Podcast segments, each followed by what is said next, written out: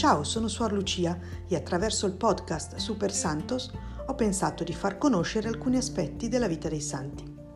In questo episodio ti parlo di San Martino de Porres, figlio di padre ignoto. Così viene registrato nel 1579 fra i battezzati nella chiesa di San Sebastiano a Lima. Suo padre è un aristocratico che non lo riconosce perché la mamma è un'ex schiava nera di origine africana.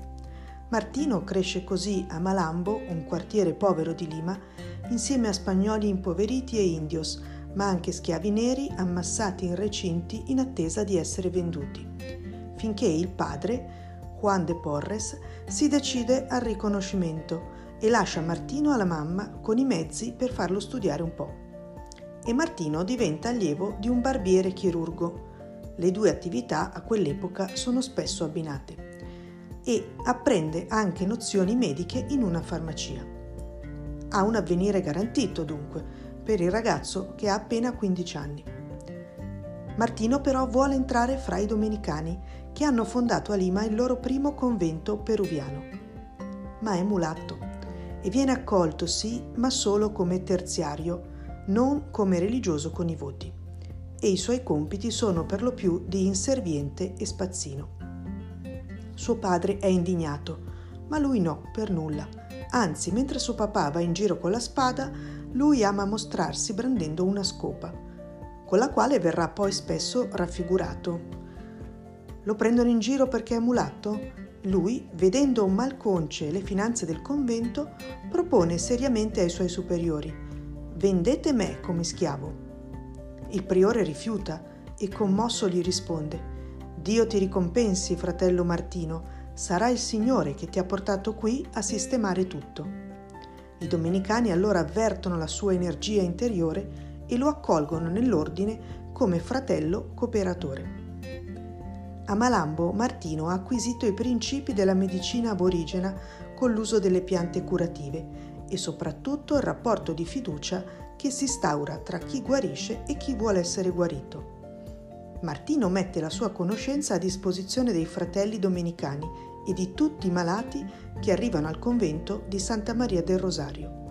Sono sempre di più perché la sua fama di guaritore si è diffusa in tutta Lima.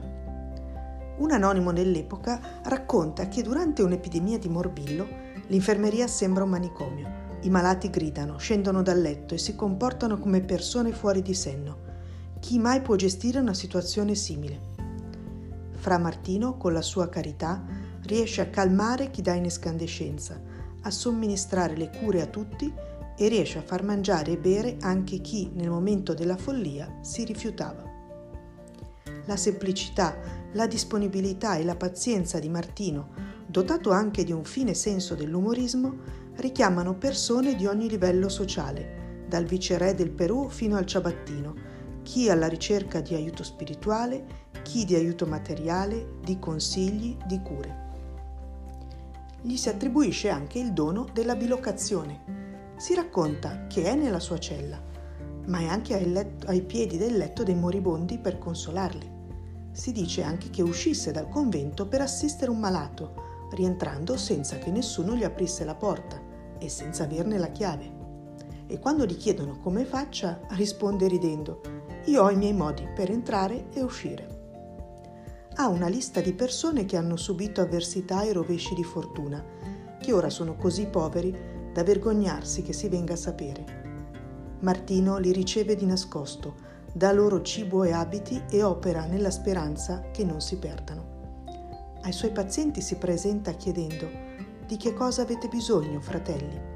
E quando le persone che ha guarito lo ringraziano, risponde io ti guarisco, Dio ti salva.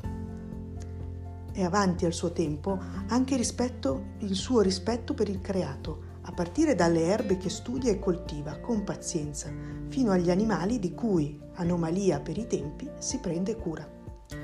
Fuori dal convento insegna il Vangelo alle persone che vivono in strada, mendicanti, indios, schiavi e orfani. Preoccupato per il loro stato di abbandono, fonda con l'aiuto finanziario di alcuni nobili l'asilo e la scuola della Santa Croce, per dare loro istruzione e insegnare un mestiere. vive il voto di povertà fino agli estremi limiti.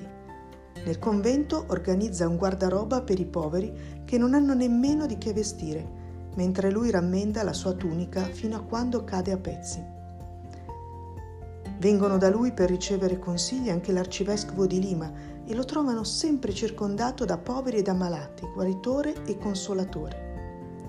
Quando a Lima arriva la peste, frate Martino cura da solo i 60 confratelli e li salva tutti.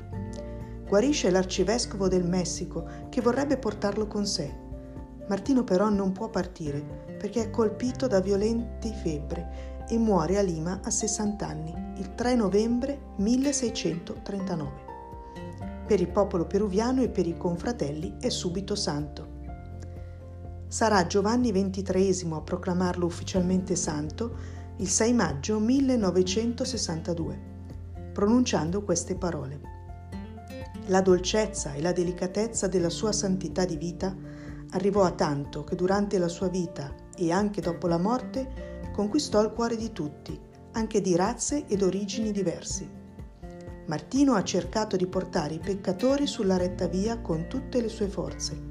Assisteva pazientemente i malati, forniva cibo, vestiti e medicine ai deboli, prediligeva i contadini, i neri e i meticci, che in quel tempo svolgevano i mestieri più bassi, tanto da essere chiamato dalla voce popolare Martin de la Caridad. Bisogna tenere conto che in questo ha seguito strade che possiamo certamente considerare nuove in quei tempi e che possono considerarsi come in anticipo rispetto ai nostri giorni.